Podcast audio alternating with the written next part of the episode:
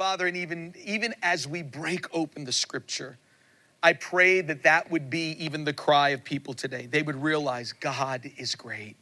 So thank you, Lord God. Thank you for reminding us today that we have an incredible God whose name is above every other name. I pray that we would never forget your greatness today. In Jesus' name, amen. Amen.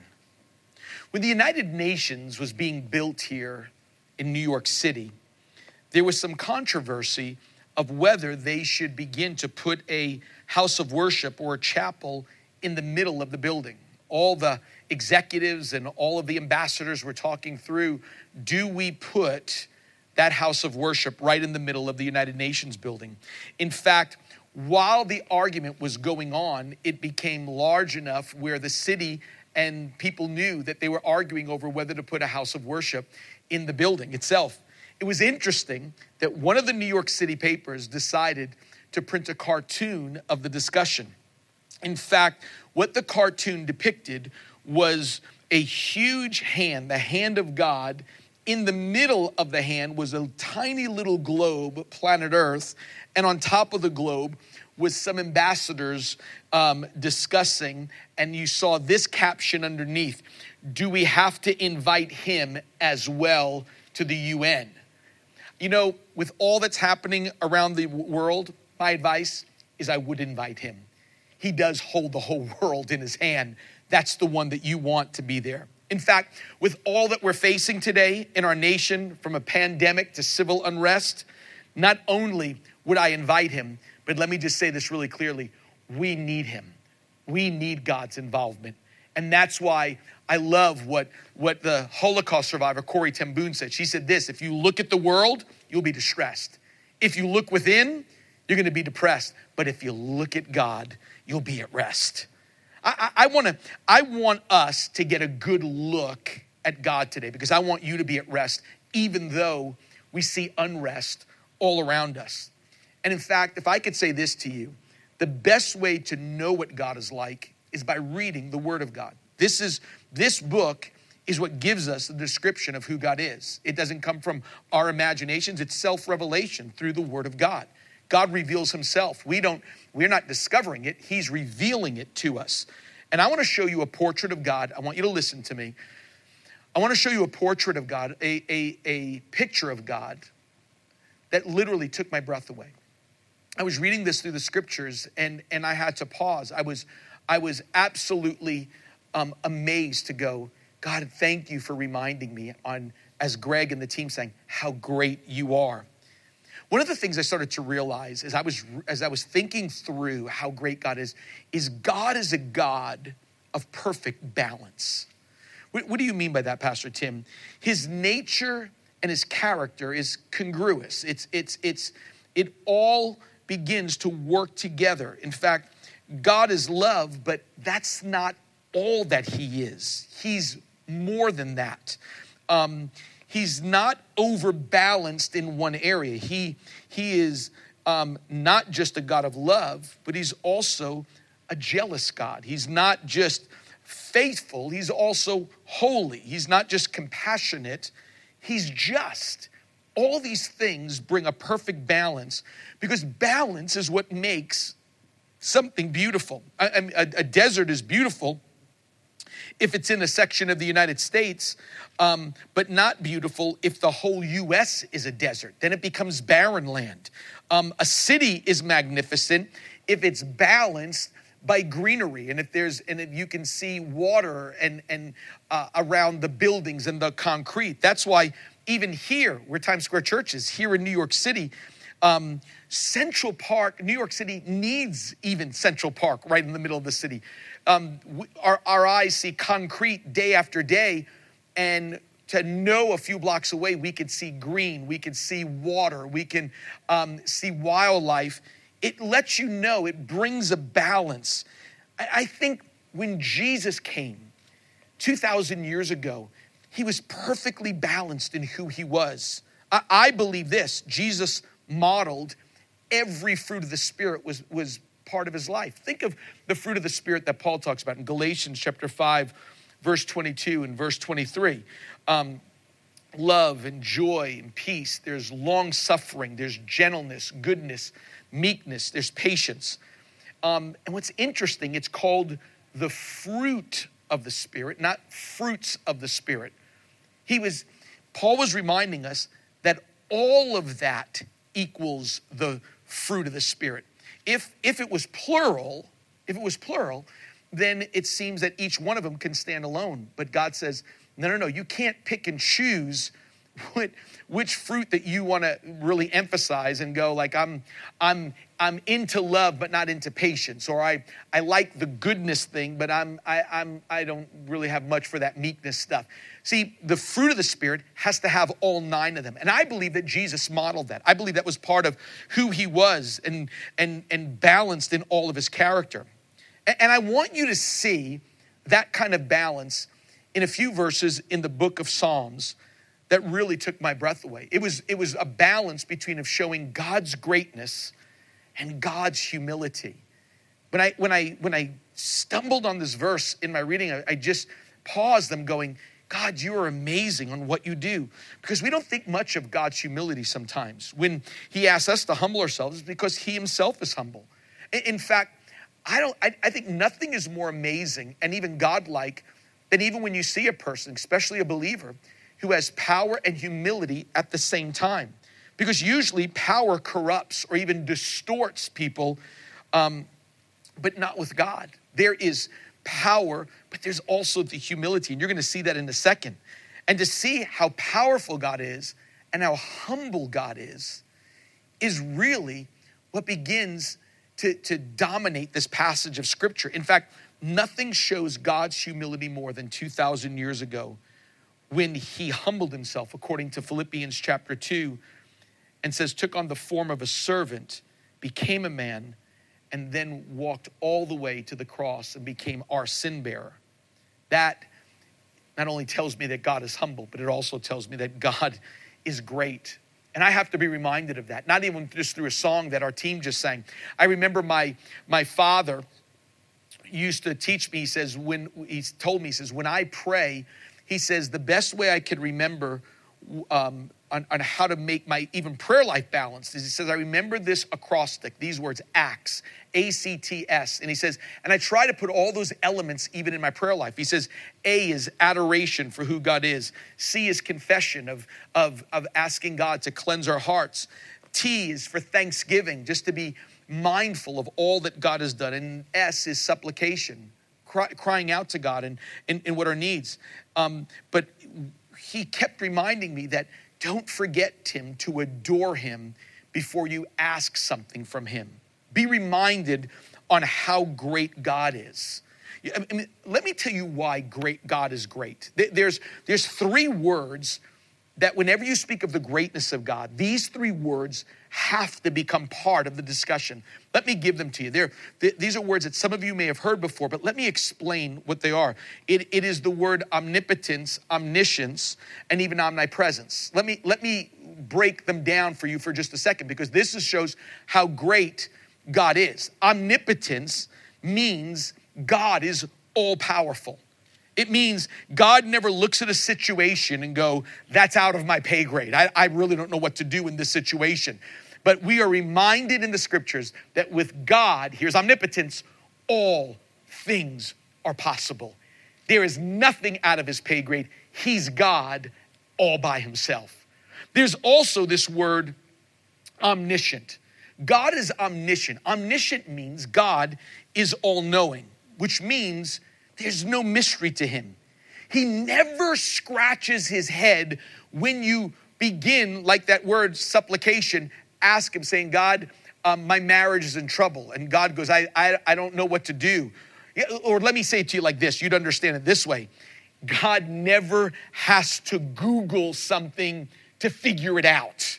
He knows the answer way before anybody can Google and get all these different things and videos to figure things out. He knows every person, every language. He knows where every person is, and God knows the answer to everything because God is omniscient.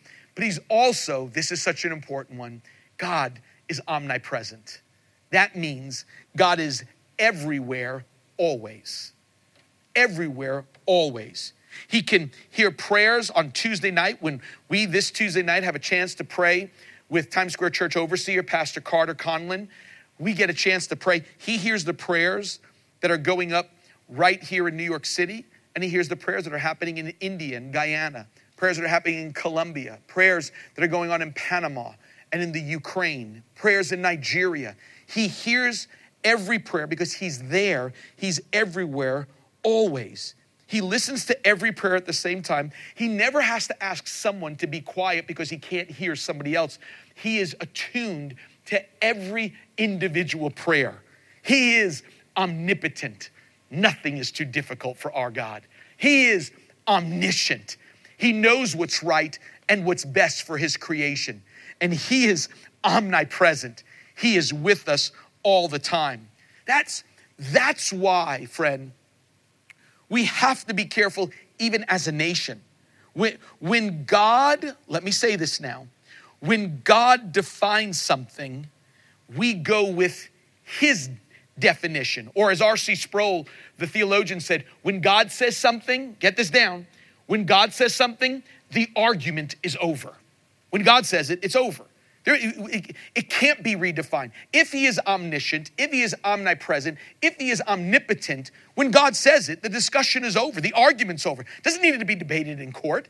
This is God, the God who always speaks what's right and what's best. This is, this is right and this is wrong. Definition doesn't come from politics. It doesn't come from a court. It doesn't even come from a majority.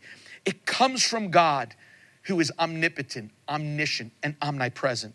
And this is what is so important for us to be reminded of, that we have to be careful.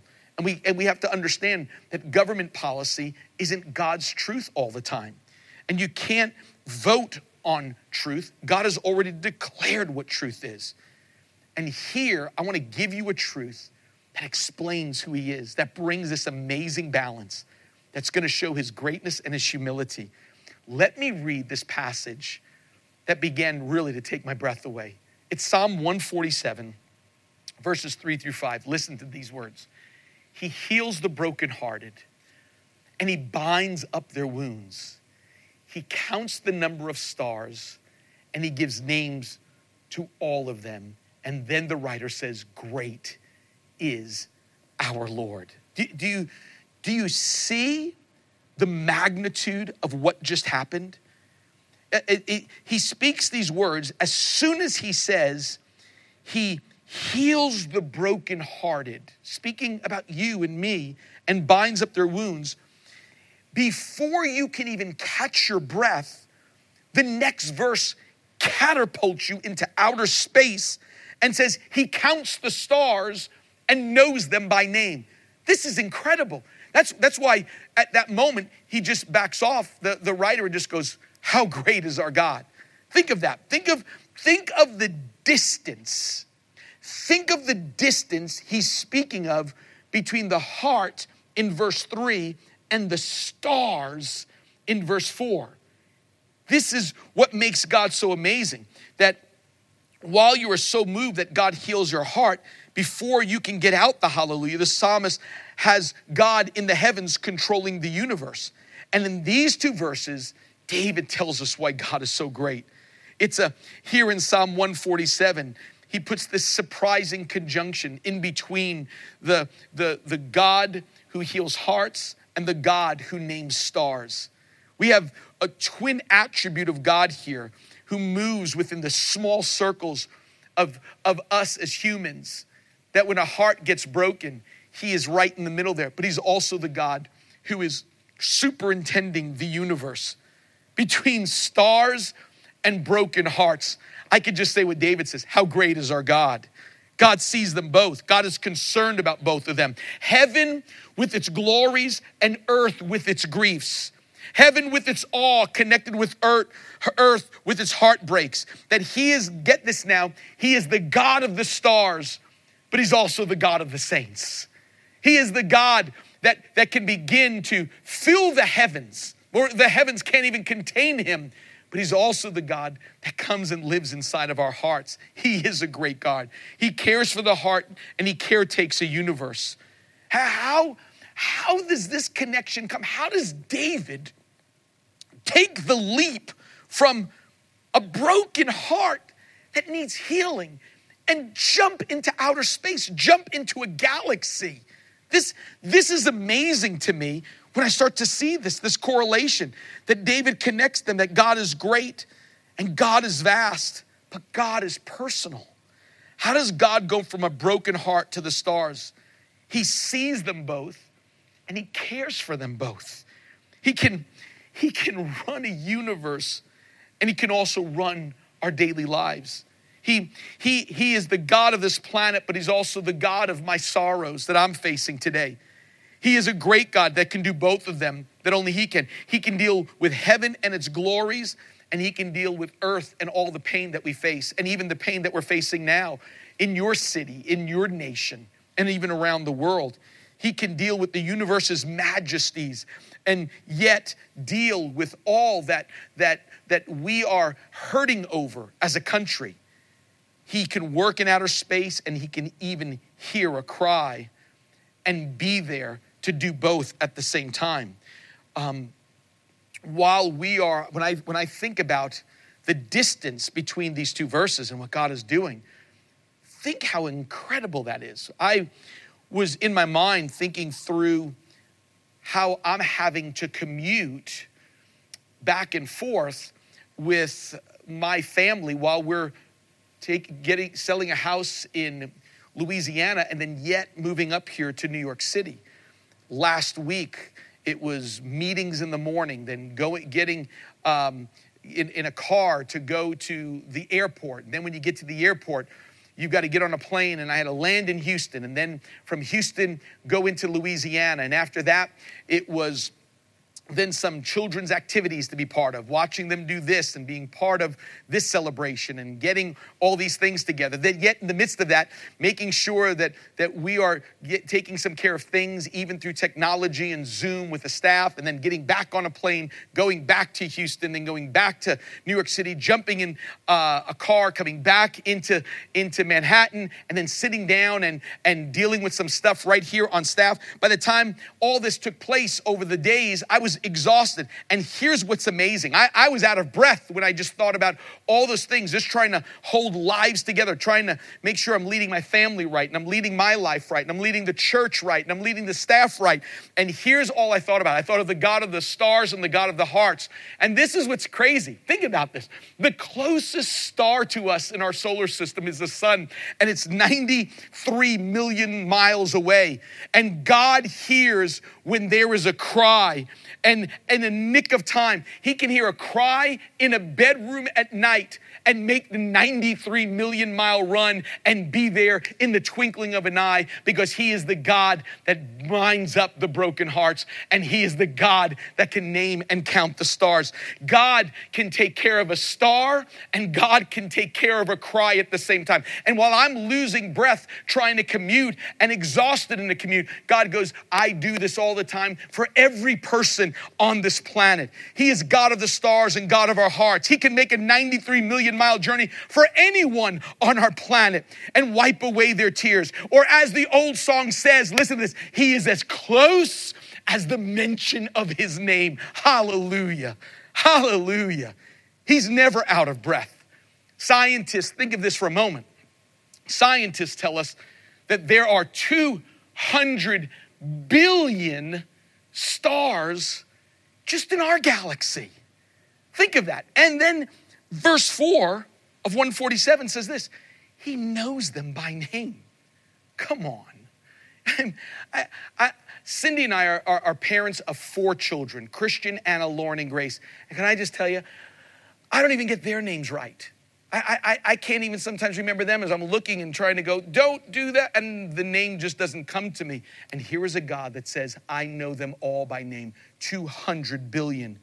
God says, I can get that right. And all I can think of when God says that, how great is our God? How great is our God? I, w- I was reading a passage in Ephesians chapter one, verse four. And, and when I kept looking at the magnitude of this, I see the same thing here. I see the greatness and the humility. Listen to what Paul says, because I want you to see how great he is. It says, long before he laid down earth's foundations, he had us in mind. Th- think of that. Before universe, he had us in mind, had settled on us as the focus of his love, to be made whole and holy by his love. I, I have a set of books by a Moody Greek professor called um, Word Studies in the Greek New Testament by a man named Kenneth Wiest. And Kenneth Wiest looks at that phrase in Ephesians one four that says that the phrase laid down a universe or laid down foundations of the earth. Let me just read to you what Kenneth Wiest said. He said that phrase laid down earth's foundations simply means, listen to this, to throw down or throw out a universe just like a man throws a ball. How, how great is God? We, we can't even get to the edge of the universe or measure the universe, and God, like a ball, just throws it out that that and says that as I'm throwing it out, but I had you in mind and you were the focus of his love. Talk about greatness and humility. Talk about stars and hearts. That's how great God is. God, God is able to do it all. This is what blows my mind. God can throw out a universe, then come down when somebody in your life throws you out as trash, and God goes, I throw down universe and I take care of those that may have been treated um, unjustly. Someone who's been treated as trash, God goes, I hear that heart. I hear that cry, and I can mend that heart. Just cry out to him, Jesus, I need you. Just cry out, Jesus, I'm in trouble. And in a moment, without losing any breath, our God, our great God, ninety-three million miles away, if he's taking care of the nearest star, is there. When someone hurts your heart, he can heal it. And he can begin to come and bind up those wounds. I, I don't want you to ever limit who God is. That's that's the amazing part of this verse. That's why he's he stars and hearts is what he does. Or our challenge is sometimes we'll limit him. We limit God to stars, or we can limit him to hearts, but forget that this verse says it's stars and hearts that he does. That he is interested in the in in, in you personally and loves you. Wherever you're listening from, he loves you, but he is big enough to say, I'll make the sunrise every single day. See, our challenge is we'll limit him in, is we think sometimes he's just a star God. What do you mean by that, Pastor Tim? That he's so far away that he doesn't care. He's so big that he's just not involved. I, I think that's probably what even maybe the disciples thought when Jesus is sleeping in the boat, when he said, God, don't you, Jesus, don't you even care? That they forget that he is just also the God of the human heart that cries. So we limit God to say, sometimes we think of him just as a star God, or we could limit him and say he's just a heart God, that we make him so close that we be, he becomes familiar, or a word that we could use is contempt. We, we bring him down to even our level, and both are wrong. He he is both. Some some of you who've read, um, who am I that God? Some of you have even said, who am I that God notices me? That's that's that's seeing him just simply as the God of the stars, and you stopped at verse three, and forgot that there's a verse four. There's some who have forgotten that he is larger than even just your heart. That he is the God that created the universe. Those are the people that sometimes will hold him in contempt. I'm I'm hearing talk about contempt and forgetting how great God is and how holy he is. Um, I'm hearing about just, just how crazy things can become, that we try to bring God down to our level, and, and inviting God into areas of, of sin and compromise into our life like he's just one of us. And we forgot, no, no, no, he's the God of the stars, but he's the God of our hearts. See, if he's a star God, he's too far. And if he's a heart God, he's too close. But he is both of those. And when I realize God is both, get this now, we sang this, it causes a hallelujah to rise.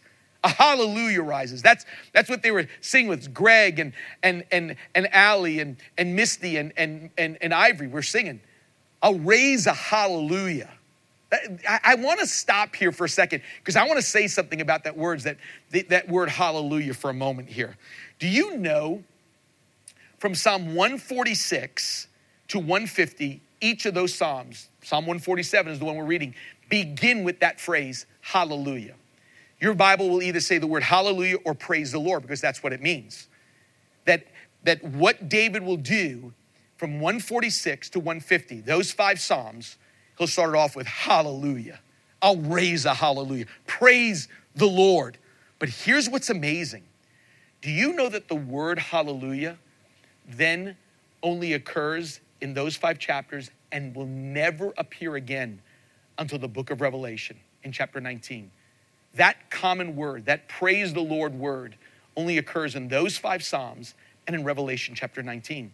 In the Psalms, it's the hallelujah on earth. He's the God of hearts and the God of stars. In Revelation, it's a hallelujah in heaven.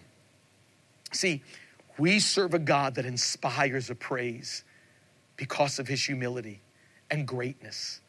At the same time, I can't stop but pause and say, hallelujah, that God, you do bind up my broken heart. No matter who's caused it, you hear that cry and you come and bind up that, those wounds. But you're also the God who's so big that the heavens can't even contain you. Greatness, majesty, humility, all at the same time. How great is our God? That's how David begins to sum that up. How great is our God? I want to close with just two thoughts that I just want to remind you about how great he is. First, that God is personal. God is personal. I, I, I think... to myself, to have a God who's created a universe, also mending my heart, I think that's someone pretty overqualified. If he can map out a universe, create man, put stars, and the Bible says in the book of Job, hang them on nothing, I think he can manage my heart. I think he can fix the wounds and fix the hurts, the disappointments, and even the failures. We, we call... We call people today that are that are um, uh, that everybody sees, that is in in on television or in movies. We call them stars, and you can't even get close to them. There's an entourage. There is security. There are there are big men surrounding them, so no one can get up close to them um, wherever they're going. And and there's something about those who are so big that. Uh, even to spend time or to go to a concert or to see them, you're spending astronomical amount of money. There's some you can't even talk to, can't even reach them by phone because of stardom. But can I just tell you something? What you're dealing with here is not a star.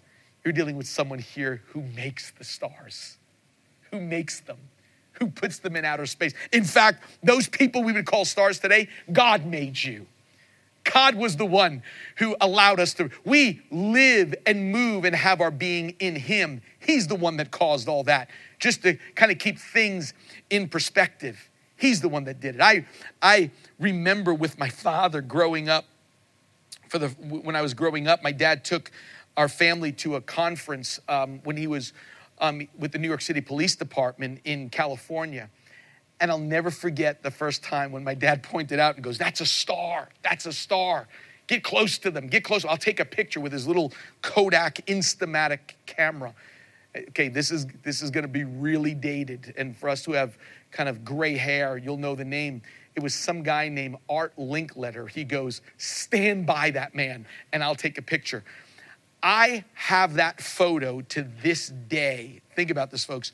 Over four decades ago, I still have that photo because it reminds me that it doesn't matter how big someone is. And it wasn't Art's Linkletter's fault, but my dad takes the picture and my dad goes, Art, put your arm around my son. And he's looking over in another place, part of the room of somebody that knows because, because I'm just a kid. Who am I?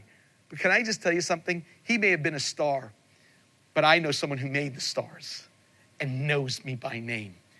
That's the God that we serve. That's the God who is personal. God, God is the one that speaks people's name. The God who makes the stars is the one who stops a man on the road to Damascus and says, Saul, Saul. The God who raises from the dead is the one who says, Mary, Mary. The one that wants to, that loves us so much to even bring correction is the one that says, Simon, Simon. The one that is getting ready to send someone on a journey of faith is the one that says, Abraham. If, if, if you could understand that he is so personal, he knows our brokenness. He knows our hearts, though it needs to be bound up. God knows your name. God knows my name. God knows, not only knows my name, he knows even my issues. This is what makes this so amazing, that we, we get to hear, even some of you today are going to hear God whisper your name, and that you're going to know today, this is how personal he is. You're going to hear God whisper your name and tell you that he loves you. He wants a relationship with you. He wants you to be forgiven. He wants you to be in heaven. Oh my, my, hallelujah. How great is our God. When I think of this passage, David reminds us in Psalm one thirteen, listen to these words. Who is like the Lord our God? Watch this now. Who is enthroned on high, but yet humbles himself to behold the things that are in heaven and in earth. That's the God of the stars and the God of the hearts. That's humility and majesty working together. Enthroned on high, but humbles himself to behold the things right here on this earth. God is personal. But let me finish with this. God is great. God is great. He's a God who can multitask. He governs stars in heaven and heals scars on earth. He has his eye on everything and everyone at the same time. He can wipe away tears and make sure that sun rises every single day. Some years ago, I was sitting, Cindy and I were sitting in our living room with our children's pastor. He wasn't married yet at the time. And our children were down in the basement of our home so we can have a meeting uninterrupted. And they were, they were young at that time. And we're sitting there with a young man who is not married and doesn't have any children. And so doesn't understand children crying. And I'll never forget us sitting there. And while we're talking, we're discussing ministry. All of a sudden, this large scream and cry comes from our basement. And and he gets he he gets uncomfortable. He says, are, are you going to have to take care of that? I said, no, I know that cry. That's someone took my spot on the couch cry. I know that cry. I said, they're fine. They'll, they'll, they'll figure it out. And, and he was so shocked. And we just kept talking. And then all of a sudden, five minutes later, another huge cry from the basement came, and he un, un, became unnerved, going like, do, do you need to go, Pastor Tim? Do you need to take care of it? I said, no, no, no, I, I know that cry. That's a, I, I, I saw a bug cry. I know that cry. They're fine. Someone will step on it. And then all of a sudden, ten minutes later, as we were finishing up our meeting, another cry came. And without even hesitating, Cindy and I both got up and went downstairs.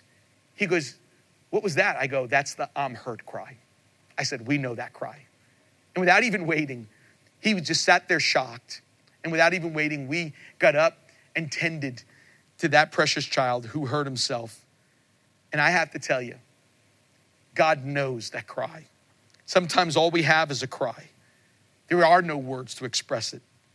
But that still moves our Savior to rescue.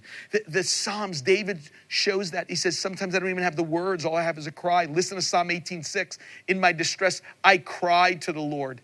And my cry, hallelujah, reached his ears. Psalm one sixteen, verse one, I love the Lord because he has heard my cry.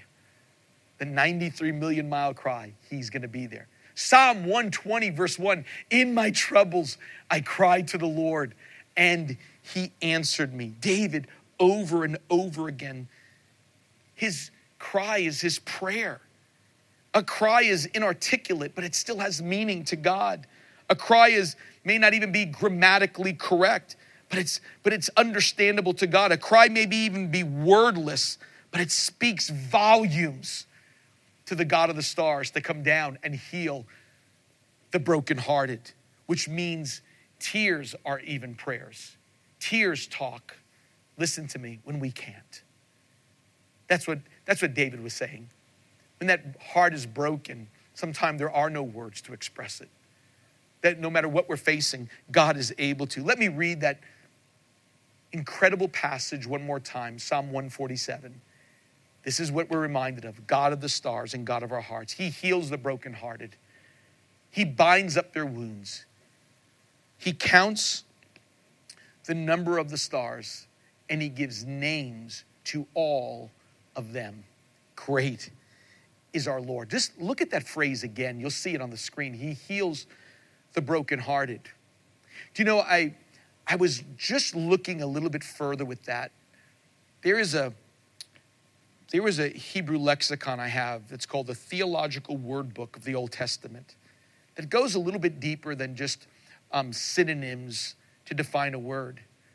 And because the, the, the Hebrew language really tells a story and elaborates the word, in this book, it defines this word. I want you to see this. Because, because when you read the synonyms, it's shattered, collapsed, broken. But the Theological Word Book even shows it more in detail. That made more sense to me. The Theological Word Book describes the word brokenhearted as this: to be out of breath.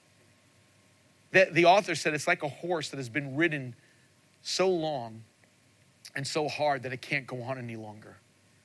There's no more, no more strength in it to even go another step. It's, it's not that I, listen, it's not that I hurt only. I just can't go on anymore. I'm done. I have nothing left. And some of you have said those words. I, I can't, I can't do this any longer. You've looked at a marriage and just go, I, I, I can't do this. You've looked at the pain that a child is causing and just go, I can't do this. You've looked at what's happening um, e- even from, from all the events that are happening in our country and just going like, I have, I have nothing left in me. I'm, I'm, I, I don't even have anything left in the tank. God, God says, that's the heart I'm looking for. That's the heart I can change. That's the heart I can do something deep in. Because some of you have even said, I just, I can't go another day. And out of nowhere, David, one hundred forty-seven Psalms into a one hundred fifty chapter book, begins to bring this. And he says, let me just remind you how great he is. He is the God that says, I can fix your heart and teach you to go on. That you have to look to me and nobody else. I sat in a Starbucks some years ago on a Saturday morning, brought my backpack with me and a Bible. And here in the city, if you sit next to, if you sit in a Starbucks, the tables are so close, you're, you're sitting um, right there that you can hear conversations. And so I had my Bible open and I started to read, and some young lady came, and it was a bench, couch, and then chairs and tables on the other side. And as I, she came and sat on the same side table next to mine. And then a gentleman came in, an older gentleman came in, put down all these star charts, took her palm, started to read her palm, and then started to show her things on a star chart, her horoscope, of how the planets are aligning and how the stars are beginning to dictate her future. And she's giggling, he's holding her hand.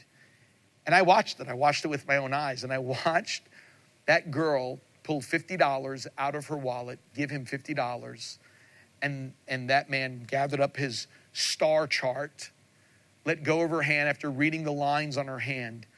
And I'll never forget, I, I, I put down my Bible and I was, I was listening the whole time, listening to what he was saying to her.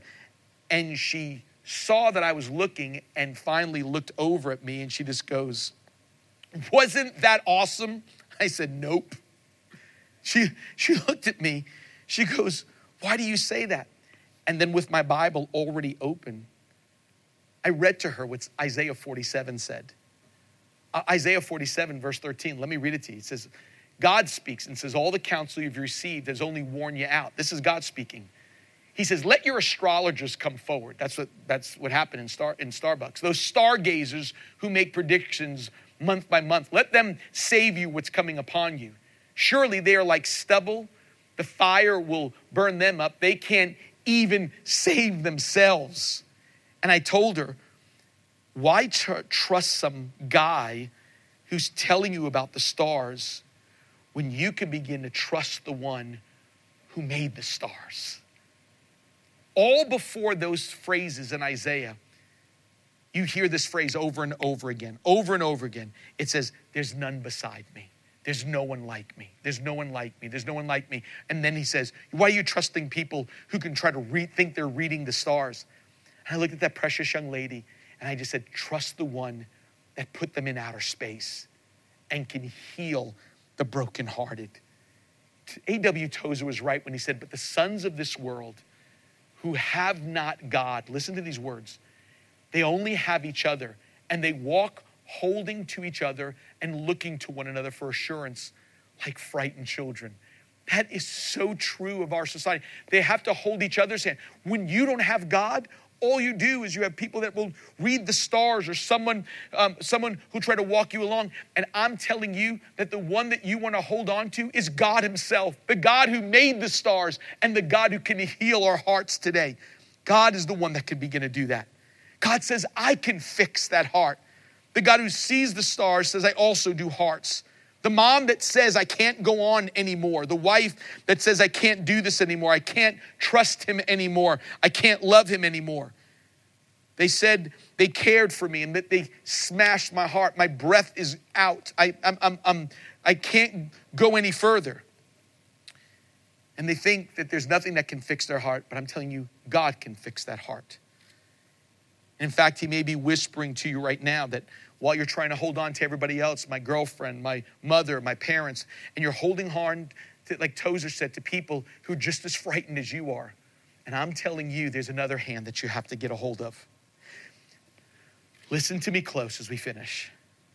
God did not send his son two thousand years ago to fix your weekends. He came two thousand years ago to fix your heart. To fix your heart. That's why he came. God came not only from creation, remember the Ephesians one four passage, not only to throw down a universe, but for you to be the focus of his love today, to change you from the inside out. Pastor Tim, how does he do that? Maybe you've just seen him as a star god just out there. But I'm here to tell you, he wants to come close and change your heart. In fact, what Jesus speaks about with, with that heart change, he talks about it like this. He talks about it about being born again. It's like a new birth is what John chapter three talks about. There's a new birth.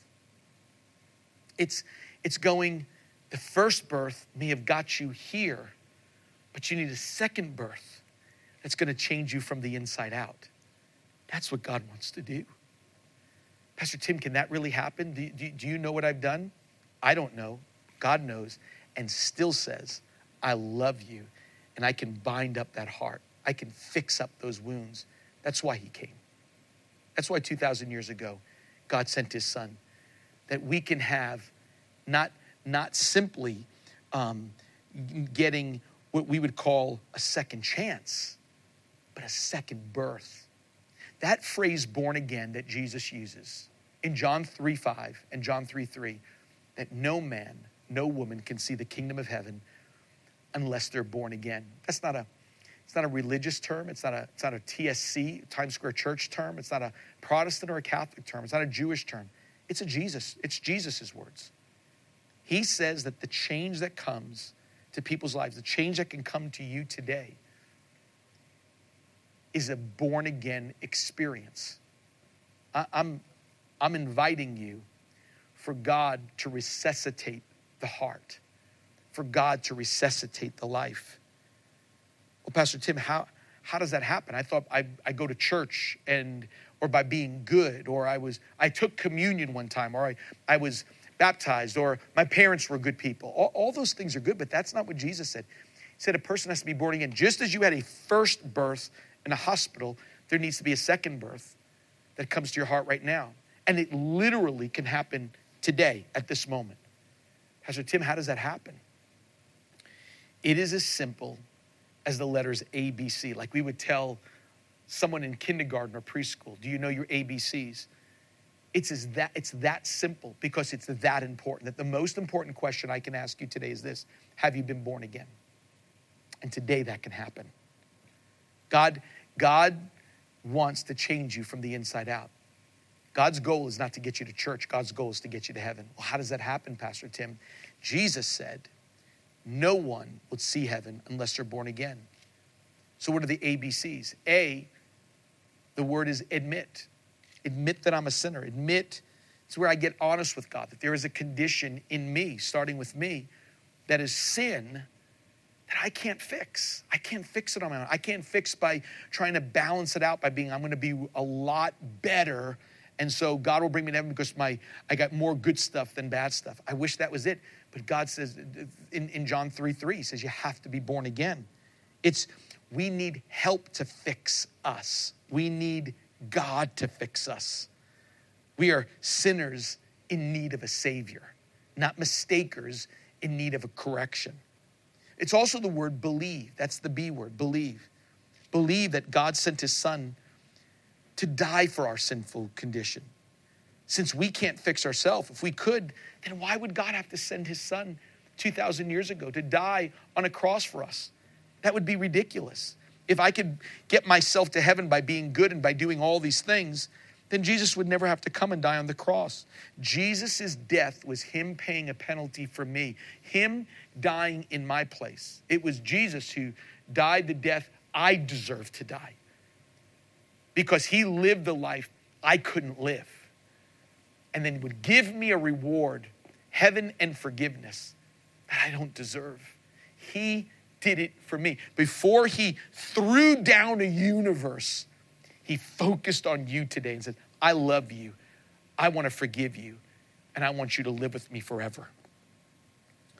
And finally, it's the word confess. It's saying to Jesus, you're in charge now. That's Romans ten, nine, and ten. If we confess him as Lord. In fact, that word actually means boss. It means, man, I can't run my own life. It seems that when I do and I trust wrong things, it breaks my heart. If you're the God that can fix stars and fix hearts, then you're the God that I want in charge of my life. God didn't send his son two thousand years ago to die on a cross to get you to church. He sent his son two thousand years ago to get you to heaven. But he has to start with our hearts. See, we want to start with the outside. We want to clean up the outside. Once I, there's some people that are actually saying this, once I stop doing this, then I'm going to get right with God. Can, can I, can I help you today? Listen to me. You don't get good and come to Jesus. You come to Jesus and he makes you good. He wants your heart. Broken, tore up, smashed, out of breath. He wants it all and says, let me put it back together and let me change you from the inside out. That's why Christianity is not coming to a place, but it's coming to a person. It's coming to the God of the stars and the God of the hearts, the God of the broken hearts. And he wants to change your heart today. Pastor Tim, how does, how does that happen? I want to I want to pray a born-again prayer with you right now. Where, wherever you're listening, I want you to pray this with me today. I want you to realize that as you're trying to fix up the co- cosmetically the outside and calling it religion, that's not why Jesus came. He didn't come simply to fix the outside. He came to start with our hearts, our hearts. And if you're listening today, wherever you're at, maybe, maybe you're in a gym, maybe you're running, maybe you're sitting in a park, maybe you're, you're commuting somewhere. Whatever it is, I want you to pray a prayer with me. I want you to pray a born-again prayer with me. It says, God, I need you to fix my hearts. I thank you on how great you are. It's the kind of prayer that at the end, we're going to, Greg, we want to raise a hallelujah, just like David did in those Psalms. We're going to get our hallelujah on earth, just like we sang before. We're going to raise a hallelujah because that's what he said. David said this in Psalm one forty-seven, hallelujah, praise the Lord. He's a God that heals the broken heart. He is the God that counts the stars and knows them by name. How great is our God. And if you're listening right now and say, Pastor Tim, I want to pray that prayer. I, I want him in my life. I want to be born again today. Wherever you're at, I want you just to close your eyes and bow your head for just a moment, just a moment. If you can whisper it, if you could say it out loud, maybe even as a family, let this prayer come from your heart. Would you say these words with me? Dear Lord Jesus, I believe that you're the Son of God. I believe that on the cross, you took my sin, my shame, and my guilt, and you died for it. You faced hell for me so I wouldn't have to go. You rose from the dead to give me a place in heaven, a purpose on earth, and a relationship with your Father.